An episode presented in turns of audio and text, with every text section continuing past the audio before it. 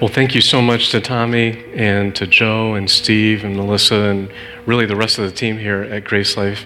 Uh, it's such a joy and a privilege to be with you this morning. And, and as a pastor, I know just how humbling it is to be able to come to somebody else's pulpit. Uh, I'm unfamiliar to you and, and, and vice versa, but there is this wonderful community that we share because of our faith in Christ. And so I thank you for, for welcoming me today uh, so warmly. Uh, if you have a Bible, let me invite you to turn over with me to Acts chapter fifteen. Uh, Acts chapter fifteen, we're not going to be here for our primary text. Melissa has already so helpfully read that for us. But a little bit of context, I think, is helpful for us as we head into First Thessalonians. Uh, in college, uh, I majored in history, and so I, I love a good history and context and background. And I think a lot of times when we read God's Word, it's so helpful if we understand the history and context that it comes to us from.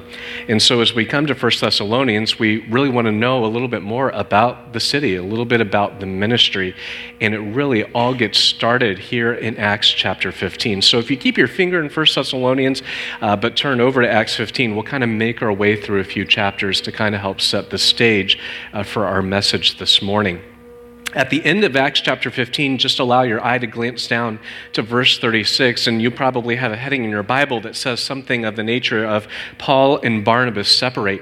Uh, Paul and Barnabas had been great colleagues together in ministry, but after their first missionary journey together, uh, Paul and Barnabas had a disagreement. They had a disagreement over another individual with whom Barnabas wanted to take with him on the next missionary journey, and, and Paul had some concerns about him, and the guy's name was John Mark, and Paul didn't really think that John Mark was as present and as dependable, and uh, they had they had some strong words together. And it's a good reminder for all of us that sometimes Christians disagree. Sometimes Christians disagree about non-essential issues, and they have to work those things out. At the end of Acts chapter fifteen, we're told that Barnabas and Paul can't reach an agreement, and so Barnabas takes John Mark, and he heads off to preach the gospel to the island of Cyprus, and Paul chooses another companion for himself named Silas. And Paul and Silas go a little bit further south to a place called Derbe and Lystra, and they pick up a guy named Timothy, with whom you'll probably be very familiar. And so this trio of Paul, Silas, and Timothy begin to evangelize in Asia Minor. And Asia Minor is what we would know today as probably Western Turkey. And while they're ministering there in Asia Minor, Paul has a vision. He has a dream from a man in Macedonia, which would have been further west. And this man in Macedonia is calling out to Paul and to his colleagues to come further west. And so if you turn over uh, a chapter to chapter sixteen, just allow your eye to glance down to verse ten. It says in chapter sixteen, verse ten of Acts, it says, when Paul had seen the vision, immediately we, talking about Paul, Silas, and Timothy, and Luke, sought to go on into Macedonia, concluding that God has called us to preach the gospel to them. Now, if you write in your Bible, just put a little bit of a star next to Acts sixteen ten, because that represents for us a significant turning point in the history of Christianity. It represents the very first time that Christianity moves west. Westward. Uh, really, for the majority of Paul's ministry and Jesus' earthly ministry had been based in what we know today as the modern Middle East. But this second missionary journey here, as Paul and his colleagues begin to go further west, signifies a significant turning point as the gospel begins to spread further west into the Roman Empire. We're told in Acts sixteen that the trio's first stop on this second missionary journey lands them in a city called Philippi. And we know in Philippi there's a lot of well-known Bible stories that come out of that city. Uh, we're introduced immediately in Acts sixteen, eleven through fifteen to a woman uh, who sold clothing. She dyed clothing into the color purple and she would sell it. And her name was Lydia. And we find out that one of the very first converts uh, on Paul's second missionary journey is who? It's a woman. And as we see the spread of Christianity move further westward, one of the things that we always notice from the spread of Christianity is that the spread of Christianity happened across every single uh, social stratosphere, that it affected slaves, it affected the middle class, it affected the upper class, and it affected both men and women. Uh, that at that time, women were incredibly marginalized in Greco-Roman society, but one of the very first things that we notice as Christianity moves west is that it actually raises the profile of women, and Luke, who is the author of of the book of Acts oftentimes highlights that for us. And so here, the first convert that we meet in the city of Philippi is a woman named Lydia. We also meet another person in the city of Philippi. It's this servant girl who is owned or, or, or kind of enslaved to these two guys who kind of trot her around as a little bit of a fortune teller. And we're told that as Paul and Silas are in the city of Philippi, as they're ministering the gospel, this girl kind of follows them around and kind of agitates them a little bit. Uh, finally, Paul gets a little bit frustrated and annoyed, and he actually casts the evil spirit out of her. And the owners get really upset because that's kind of how they were making all their business. They would kind of trot this girl out to sell fortunes and whatnot, and now that this girl's evil spirit had been cast out by the Apostle Paul, they realized that their revenue stream had dried up. And so these two guys kind of go into the marketplace, and uh, they make a big ruckus uh, on behalf of Paul, saying basically that Paul is a troublemaker. And as a result of that, Paul and his companion Silas get thrown into prison. They get thrown into a Philippian jail.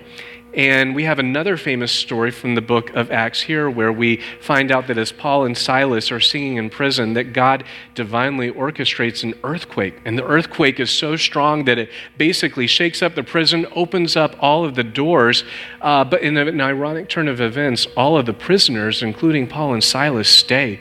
The Philippian jailer, about to commit suicide, because again, in Roman society, if you let your prisoners escape, the cost was you would have to die. That was on your head.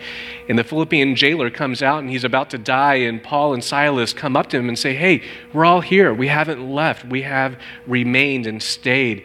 And that represents a bit of a turning point, a, a crucial watershed moment for the jailer. And the jailer cries out to Paul and Silas, and he says, "What do I have to do to be saved?" And Paul memorably says in Acts sixteen thirty-one, he says, "Believe in the Lord Jesus Christ, and you will be saved." Now, after Paul and Silas get out of prison, uh, things don't go too terribly well for them. There's probably still a lot of angst and, and a lot of antipathy towards them. And so not only do they get asked to leave, but they kind of get asked to leave in a little bit of a shameful way. And we actually read in First Thessalonians chapter two, uh, Paul says this. He says, "Though we had already suffered and been shamefully treated at Philippi." So as Paul leaves Philippi with Silas in tow, they travel about ninety miles west by by southwest to this town of Thessalonica. And with that, we come to, Thess- uh, to Acts chapter seventeen. In Acts chapter seventeen, we're introduced to the church at Thessalonica. Uh, the city of Thessalonica was the most populated city in that region, and it was known as the mother city of all of Macedonia. It sat on a natural harbor. It had over one hundred thousand people, which again, in ancient Near Eastern times would have been quite sizable. And we're told that Paul and Silas and Timothy, for three Sabbaths, go into the synagogue and preach the gospel. Now, if you're familiar with Paul's ministry, you'll know that this is actually Paul's pattern, that consistently that when Paul would go into towns to preach, that the first thing he would always do is he'd always go to the local synagogue. He would almost always go into the synagogue, and he would first try to reach his countrymen. But then, most ironically, it was his own countrymen who would reject the message of the gospel, to which Paul would leave the synagogue, and he would go and preach the gospel to the Gentiles. And that's exactly what happened here in Thessalonica. Paul goes into the synagogue, he preaches the gospel of grace and not works to the people, uh, to the religious elite there. They want nothing to do with it, so he leaves, and we're told that Paul goes out into the marketplace, as it were, in Thessalonica. And we're told that many are converted, not only a few devout Greeks or Gentiles, but again, Luke gives us a little bit of a hint here in Acts seventeen. He says also a few prominent women as well. While Luke records the trio's activity in the synagogue for just three weeks, Paul probably stayed in the city much longer than that. Most commentators believe that Paul, after being kind of shuttled out of Philippi, wanted to establish a little bit of a home base. So he actually set up camp in Thessalonica probably for at least three to six months. And from Second Thessalonians chapter three, we know at least that Paul was in the city long enough to get a job and to labor amongst the people there. Well, unfortunately, as in Philippi and other cities, uh, the Jews became a little bit jealous. They didn't like the work that Paul was doing. And again, it kind of reminds us and shows us that even in Jesus' ministry, that it was oftentimes the religious people who didn't get the gospel. It was oftentimes the religious people who wanted nothing to do with the gospel that Paul was preaching. the local Jews get jealous and get upset about what Paul is preaching, and they form a mob, they riot. They go to a guy's house named Jason. Jason had kind of been housing Paul and Silas and his colleagues, and they basically start a huge riot to which Paul and Silas and his team get run out of town. Uh, Paul and his colleagues get run out of the city, and again, they continue to head southwest down to a nearby city called Berea. If your eye is still there in Acts seventeen, just allow your eye to go down to verse thirteen.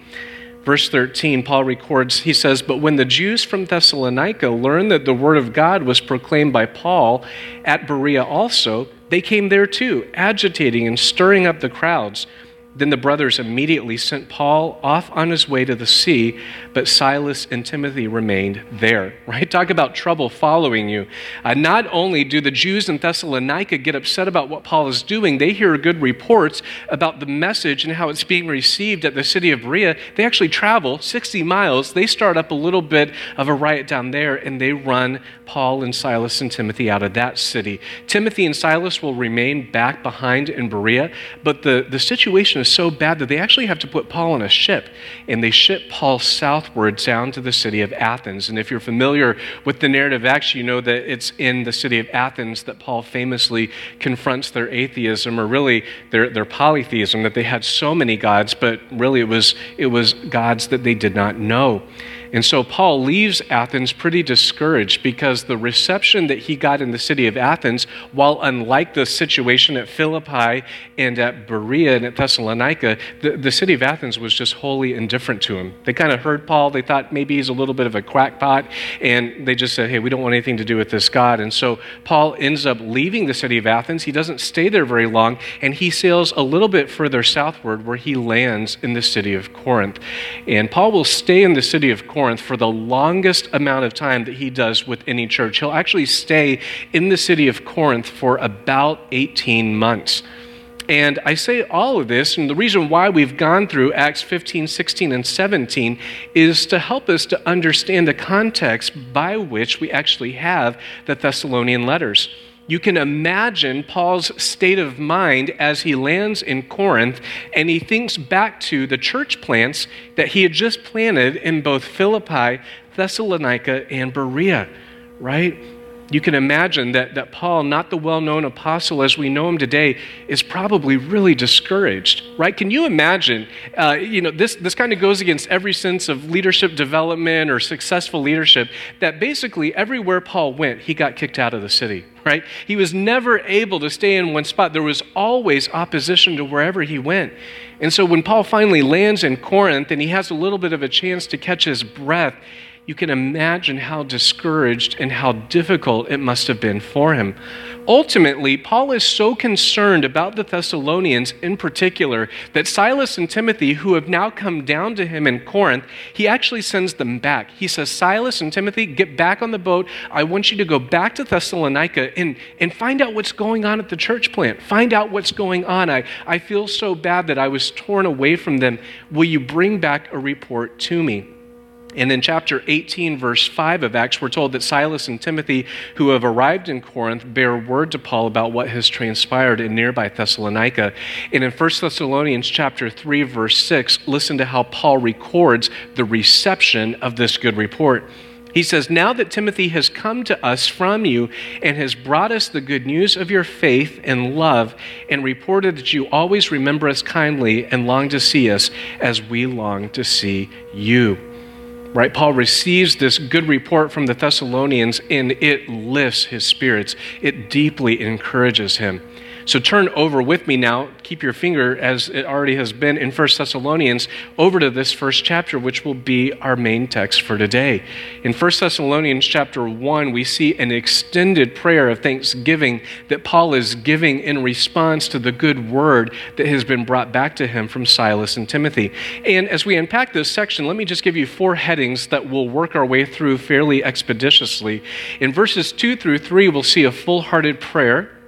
In verses four through five, we'll see a Trinitarian-shaped faith. In verses six through eight, we'll see a fruitfully lived life. And then verses nine through ten, we'll see a fitting summary. So a full-hearted prayer, a Trinitarian-shaped faith, a fruitfully lived life, and a fitting summary. Well, in verses two through three, we see a full-hearted prayer.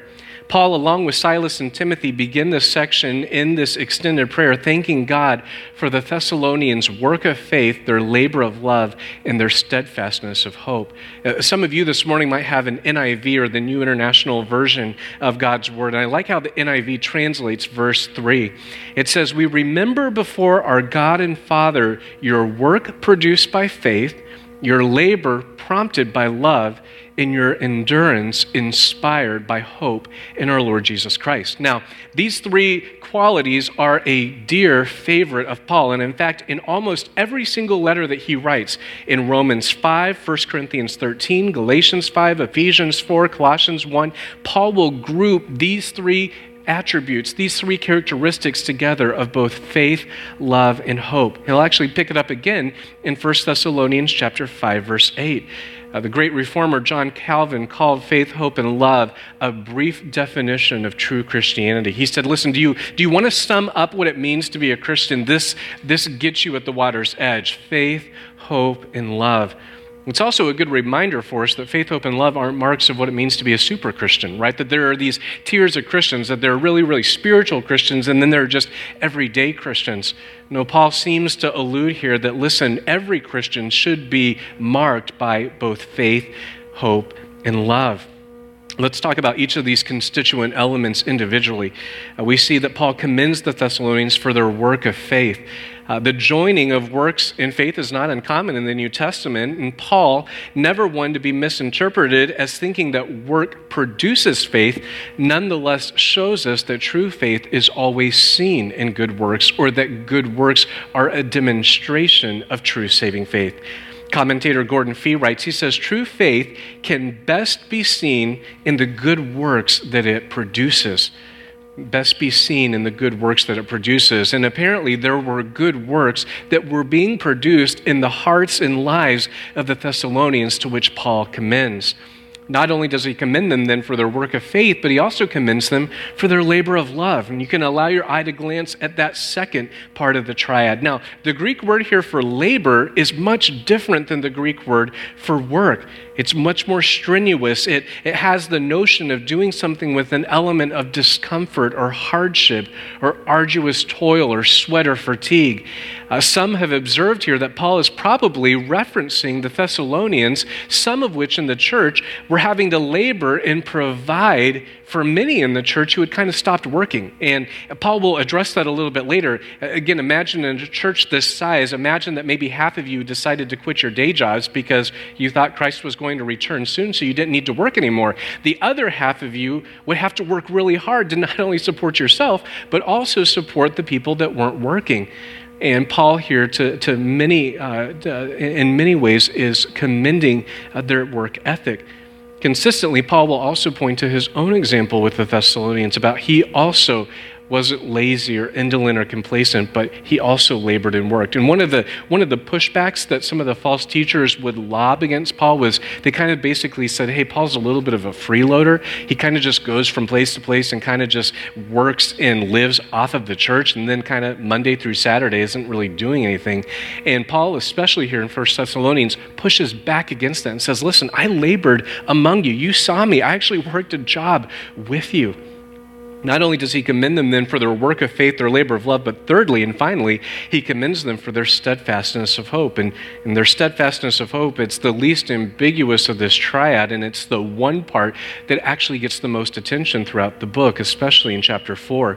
One of the qualities that the Thessalonians demonstrated is that in the midst of their affliction and their hardships and their brokenness, they were absolutely steadfast in their hope in Christ's return. And they were steadfast in a way that in the midst of their afflictions, other people began to take notice of this. And one of the reasons why Paul commends them, we'll find out a little bit later, is that people all over Macedonia and Achaia noticed that despite their hardship, despite the affliction, despite the difficulty that this young church plant is going under, they still maintain a steadfastness of hope. And Paul says, listen, everybody's talking about it. Everybody all over, everywhere I go, people are saying, hey, have you heard about the church plant in Thessalonica? Have you heard about the way that they are staying steadfast in the midst of affliction? John Stott helpfully summarizes this section. He says, faith, hope, and love are thus sure evidences of regeneration by the Holy Spirit.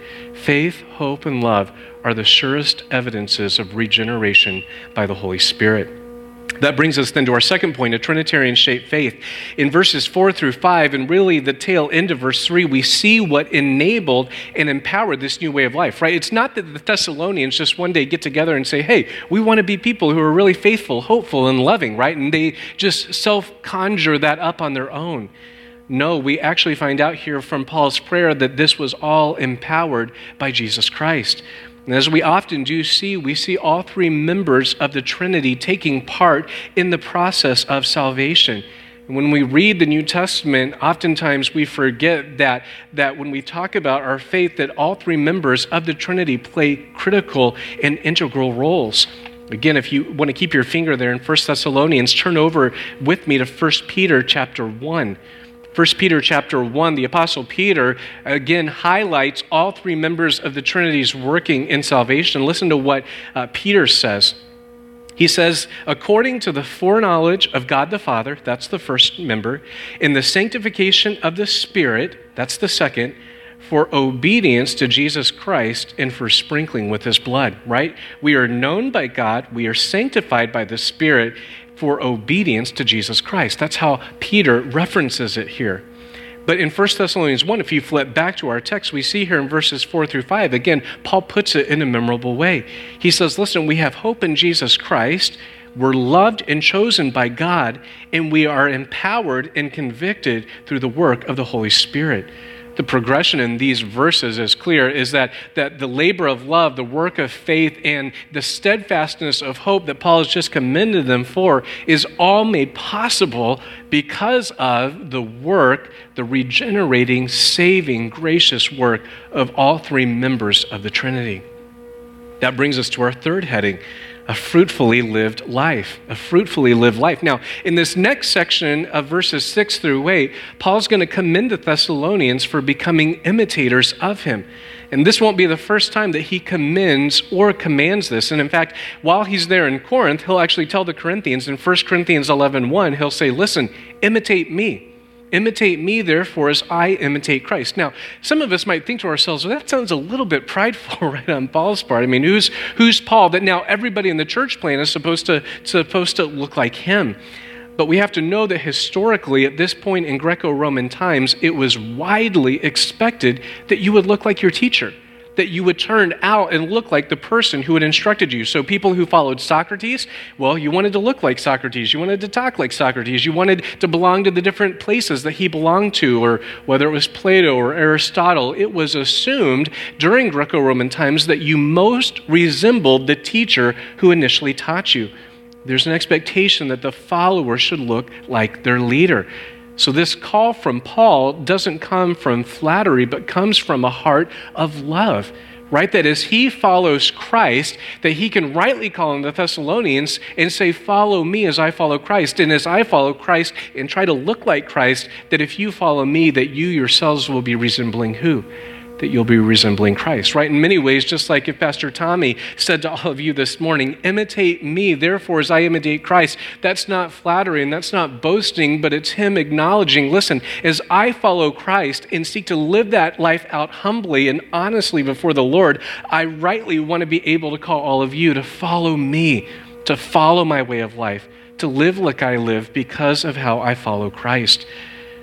In addition to this reminder, we're told, and we know as we read through the book of Thessalonians, that Paul will call the church at Thessalonica his brothers over twenty-two different times. It's an amazing, an amazing phrase there, that Paul doesn't think of himself as being up here and the Thessalonians are down here, but that he's actually their brothers. Again, as we know from, from families, right, that, that brothers hopefully look like brothers, that you belong to the same family. It reminds us that brothers and sisters in Christ should rightly resemble each other because of our shared faith in Christ. Commentator Leon Morris writes this. He says, it remains true that no preacher can expect a hearing for his gospel unless it is bearing fruit in his own life. Let me read that again. It remains true that no preacher can expect a hearing from his gospel unless it is bearing fruit in his own life. And friends, I can confidently say that, that you have that in your pastor this morning. You have a pastor who deeply, deeply loves Christ and whose life has been transformed by him, so that Pastor Tommy can rightfully come to you on any given Sunday and humbly but wisely and compassionately call you to say, imitate my life because of the fruitfulness of my life, because of what God has done in me, that together as I follow Christ, together all of us can follow Christ. Not only do the Thessalonians live a fruitful life imitating Paul, but here's the, here's the real crux of this situation, right? It's easy to live a life when everything is going well. It's more difficult when it's the midst of affliction. Apparently, we don't know exactly why, but the Thessalonians are suffering. They are really struggling. And throughout Paul's writings, right, we see this juxtaposition of both suffering and joy together. Uh, again, I don't think that I mentioned it, but it would we would do well to remind ourselves that First Thessalonians is the very first book that Paul wrote that we actually have for us. This represents the earliest letter that we have for him. This is before Paul made it big, as it were, right? This is this is this is this is Paul, kind of just the itinerant preacher. But we know that not only from First Thessalonians, but almost every single book that he will write after this, that there is a juxtaposition of both affliction and joy. Let me just read some of the passages for you, and you can jot them down in your notes. In Romans five three, Paul says, not only that, but we rejoice in our sufferings, knowing that suffering produces endurance. Second Corinthians chapter six, verse ten, he says, in all of our affliction, I'm overflowing with joy. I mean, that doesn't that sound a bit a bit crazy and counterintuitive to our own culture today? In all our affliction, I'm overflowing with joy. But yet Paul almost always joins these two things together. Colossians one twenty-four, Paul says, I rejoice in my sufferings for your sake. I mean, are we are we rejoicing this morning that there's no air? Are we rejoicing that we're in a position that, that entails a bit of hardship and difficulty? And the human side of me wants to say no. But because of the power of the Holy Spirit, we can actually rejoice in sufferings and difficulty. Paul says this in Philippians two seventeen. He says, even if I am to be poured out as a drink offering upon the sacrificial offering of your faith, I am glad and rejoice with you all, right? As Paul writes to the Philippians, to this church that he plants on the second missionary journey, he is literally tied to a prison guard or chained to a prison guard in a jail. And he says, listen, I'm really happy to die. I'm actually really happy to be here. Why? Because of my faith in Christ. And friends, I believe that it is the Thessalonians' joy in the midst of suffering, which was so radical, and why what was happening in the church was spreading all over Macedonia and Achaia. Their faith in the midst of affliction provided a missional witness so strong that Paul says in verse eight of chapter one, we need not say anything. Now, that's just a fancy way for a preacher to say, I don't need to say anything, and then he'll go on and speak for another twenty minutes. And that's exactly what Paul does. He says, listen, we don't need to say anything, and then he'll write four more chapters after that. Paul here says, listen, we don't need to say anything about just about how wonderful you were doing in the midst of affliction, about how you were standing firm. He says in Second Thessalonians chapter one, verse four, he says, we boast of you in the churches of God. And in Second Corinthians chapter eight, Paul will kind of, not in a not in a shaming way to the church at Corinth, he'll say, listen, the generosity of all the churches of Macedonia, of which Thessalonica would have been one, he commends them for that. He says, listen, the churches in Macedonia don't really have a lot to give, and yet they have they have given of what they do have to help move the gospel forward.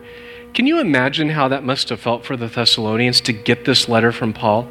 Can you imagine if, again, if somebody came back to you this morning here at Grace Life Deltona and said, hey, Pastor Tommy wants to read you a letter about you, about how he feels about you, about how he is so proud of you, about how you are remaining steadfast under affliction, right? You can, you can imagine how that must have made the people in that congregation feel. That's exactly what Paul, being a good shepherd, wants to communicate. Listen, he says, we have nothing to say, because you are doing so well in the midst of affliction. That takes us to our final point, then a fitting summary.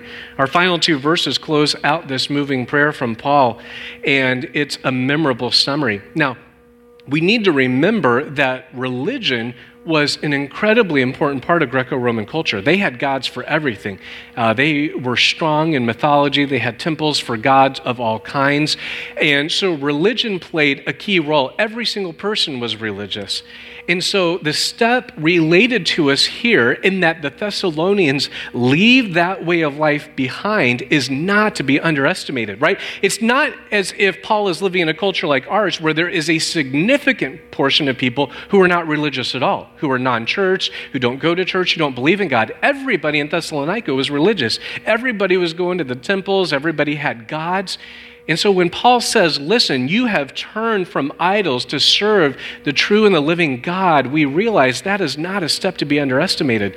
That the church in Thessalonica faced probably a lot of persecution from turning from their old way of life and turning to Christ.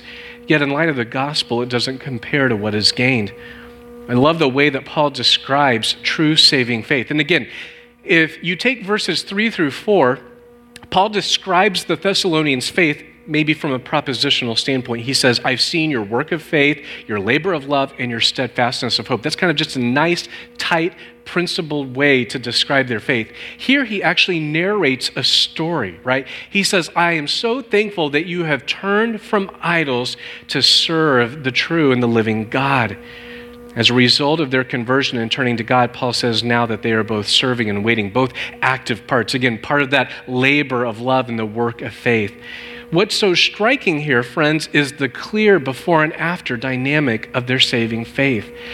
I don't know about you, but a lot of times when I scroll through Facebook or Instagram uh, and people are trying to sell everything from makeups to weight loss things, they'll always post what? Before and after photos. And I don't know about you, but sometimes I actually think the before photo looks better than the after photo. And I, I think to myself, that's probably not a good sales technique. I, I don't know if it's the photo editing or whatever they're engaged in, but I actually like the before photo better than the after photo. Paul here says, listen, your after photo should look incredibly different than your before photo because of Christ. And friends, this morning here at Grace Life, I want to challenge you with that question. What do your before and after photos look like? Does your before photo actually look better than your after photo? If so, something has gone terribly wrong. Your after photo, because of Christ, should look markedly different, that we should be able to take a snapshot of your life and, like the Apostle Paul, should be able to rightfully come to it and say, listen, your after photo looks different. You have served. You have served idols over here which were not alive, which were dead, who could do nothing for, for you, and you have actually turned to the one true living God who is alive, who has welcomed you into his family. Well, as we close out this chapter with application, we, we want to ask ourselves a question. We want to ask ourselves a question like this, of what kind of person brings about this kind of fruitfulness in ministry, keeping in mind that God uses his people to be his ambassadors, his jars of clay, and his instruments. Well, he uses people like Paul. Again, this is not Paul when he's made it big. This is Paul in the earliest parts of his ministry. God uses people like Paul who will faithfully invest his life and his ministry in the church. And in First Thessalonians, there are three metaphors that Paul uses to describe himself that we just want to make some brief comments on, then to make application. The three metaphors are this, that Paul describes himself like a brother, he describes himself like a mother, and he describes himself like a father. In First Thessalonians chapter two, verse one, again, if you still have your Bible open there, Paul begins that new section, and he addresses the Thessalonians as brothers. And again, twenty-two times in five chapters, Paul calls the people in this church plant brothers. The pathos and the ethos with which he is written in the first chapter then makes total sense to us. Paul doesn't hold these people at arm's length. He doesn't think that he's better than them. He doesn't think that he's achieved a super form of Christianity and now all of you don't really know very much and so he's going to kind of help you along. No, he immediately equalizes himself and he says, no, I'm like a brother to you. I'm like an older brother. I'm a, I'm, I'm a person that, that you can joke around with and kid, that you can work with, that you can dine with, that you can live life with. That's how I view you. That's how I see you. Paul also describes himself as a mother. The image deepens in First Thessalonians chapter two, verse seven with amazing intimacy. Paul compares his love and care of the Thessalonians to that of a nursing mother. Now, and again, in a, in a very masculine type society, that, that wouldn't have really been that great of a comparison, right? But Paul compares himself to that, to a nursing mother. And we know that throughout the Old Testament that God himself is described as a nursing mother. Deuteronomy thirty-two eighteen, you were unmindful of the rock that bore you, and you forgot the God who gave you birth. Isaiah sixty-six thirteen, as a mother comforts her child, so I will comfort you. Comfort you. Isaiah forty-nine fifteen through sixteen. Can a woman forget her nursing child that she should have no compassion? Even these may forget, yet I will not forget you. Behold, I have engraved you on the palms of my hands, and your walls are continually before me. Right? Paul, like God the Father, who views himself as a caring, nursing mother to his children, Paul rightly sees his role as that as well. He rightly sees his role as nurturing and helping along this new infant church. Not only does he see himself as a brother and a mother, but also finally a father. Not only was Paul like a brother and a mother to the Thessalonians, he was a faithful and hardworking father towards them. Now, the father language Paul picks up and uses throughout his letters. He'll use it in First Corinthians four, in Philemon ten, and in Second Corinthians chapter six. He, he had that view of himself of, of a father who was hardworking amongst his children. As a father, we're told in verses ten through eleven that Paul exhorted and encouraged and charged the church at Thessalonica to walk in a manner worthy of God. I love how the J B Phillips translates this verse. He says in verses ten through eleven, he says, our only object was to help you to live lives worthy of the God who has called you to share in the splendor of his kingdom. Our only job as a dad was to help you become Christians, to help you live like Christ. Commentator Gordon Fee says this. He says, what Paul recognizes clearly and quite in contrast to many of the religious charlatans of his day is that the connection between the content of the gospel and the conduct of those who preach and teach it have to be held closely together for the former to have any integrity at all. Let me say that again because it's so key.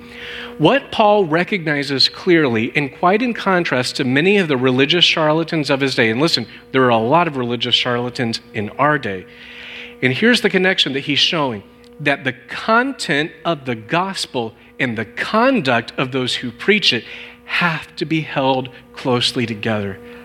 And friends, this morning, you have that in your pastor. In your pastor, in Pastor Tommy, you have someone whose preaching content matches the conduct of his life. And the reason why you can have trust in the content of his message is because of the conduct and fruitfulness of his life. I came to this passage quite purposefully with the hope that, as he's already mentioned, that October is Pastor Appreciation Month. And you have a pastor and you have a shepherd who I am confident and believe is much like the Apostle Paul in his love and care for you, right? You can immediately begin to see the similarities, right? Paul is talking to a church plant. Pastor Tommy faithfully loves and leads you. Tommy didn't ask me to say anything this morning, and I hope he doesn't mind, and if he does, he can fire me and I won't come back. Uh, But we would all be remiss this morning if we didn't rightly remember both Tommy and Sarah and his lovely family, not only today and not only this entire month, but really for the rest of time, right? That there's something that's so dear about the Thessalonians that, that Paul says, you are torn away from me like an orphan from his mother. I wanted to come back to you, right? That, that type of love, right, doesn't just come overnight. Tommy embodies and lives out these qualities that Paul shares with the Thessalonians. And I've seen and I've heard of what God is doing here at Grace Life through Tommy and the rest of his team. I know that nothing would encourage Pastor Tommy this morning and his wife Sarah more than knowing that all of you are walking in the truth and that you are becoming like Christ. The Apostle John puts it like this in Third John four. He says, I have no greater joy than to hear my children walk in truth, right? That there would be nothing that, that you could give or offer this morning that would probably be more precious to him than if you sent him a note, much like the report that Silas and Timothy bring back to Paul in Corinth that said, listen, here's how I'm growing to become more like Christ. Here's how I'm treasuring Christ because of what you've taught me. Would you do that this morning? Would you consider prayerfully reaching out to him and to his wife this morning to give him a report that would truly, not by way of flattery, but by way of encouragement, rightly acknowledge the pastoral and shepherding work that he labors for? That, that maybe part of what the Thessalonians are being commended for triggers something deep down inside of you, that, that you reach out to him this morning or tomorrow, or you offer him a gift or a card or a text message or a phone call that says, listen, because of your ministry here at Grace Life, I know and treasure Christ more. I'm having joy in the midst of hardship. I'm seeing my sin and I'm broken over it by the conviction of the Holy Spirit.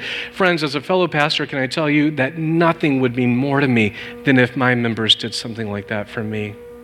And this morning, as we close our time, I would want you to rightfully consider that in light of not only what Paul hears from the Thessalonians, but also in light of how you might also participate in that story as well, how you might come alongside Pastor Tommy and his family and the rest of your leadership here and rightfully bring back a good report to him that might encourage and cheer his soul. Let's close in prayer. Father God, we come to you this morning and we thank you that you are a God who knew us before the foundation of the world, who loved us in Jesus Christ, and who gives us the Holy Spirit to comfort and to encourage and to empower us. Father, we pray that our lives might be marked by both faith, hope, and love, that indeed these are the truest expressions of the gospel, both received and applied in our life. Father, we also rightly want to remember not only the church at Thessalonica, but the pastor who planted that church. We think about Paul, and when we think about Paul, we can't help but think of Pastor Tommy and his family as well. Father, that the mutual encouragement that Paul offers not only to the Thessalonians, but also the encouragement that the Thessalonians offer to Paul is this wonderful, wonderful juxtaposition of, of the command to encourage one another. And so, Father, I pray that you would quicken the hearts of my brothers and sisters here this morning at Grace Life Deltona to reach out, To, to make known the witness of Christ and what Christ is doing in their lives, and that as that report is shared, that it would truly bring life to his soul and to his spirit this morning. We ask all of this in the strong name of Jesus. Amen.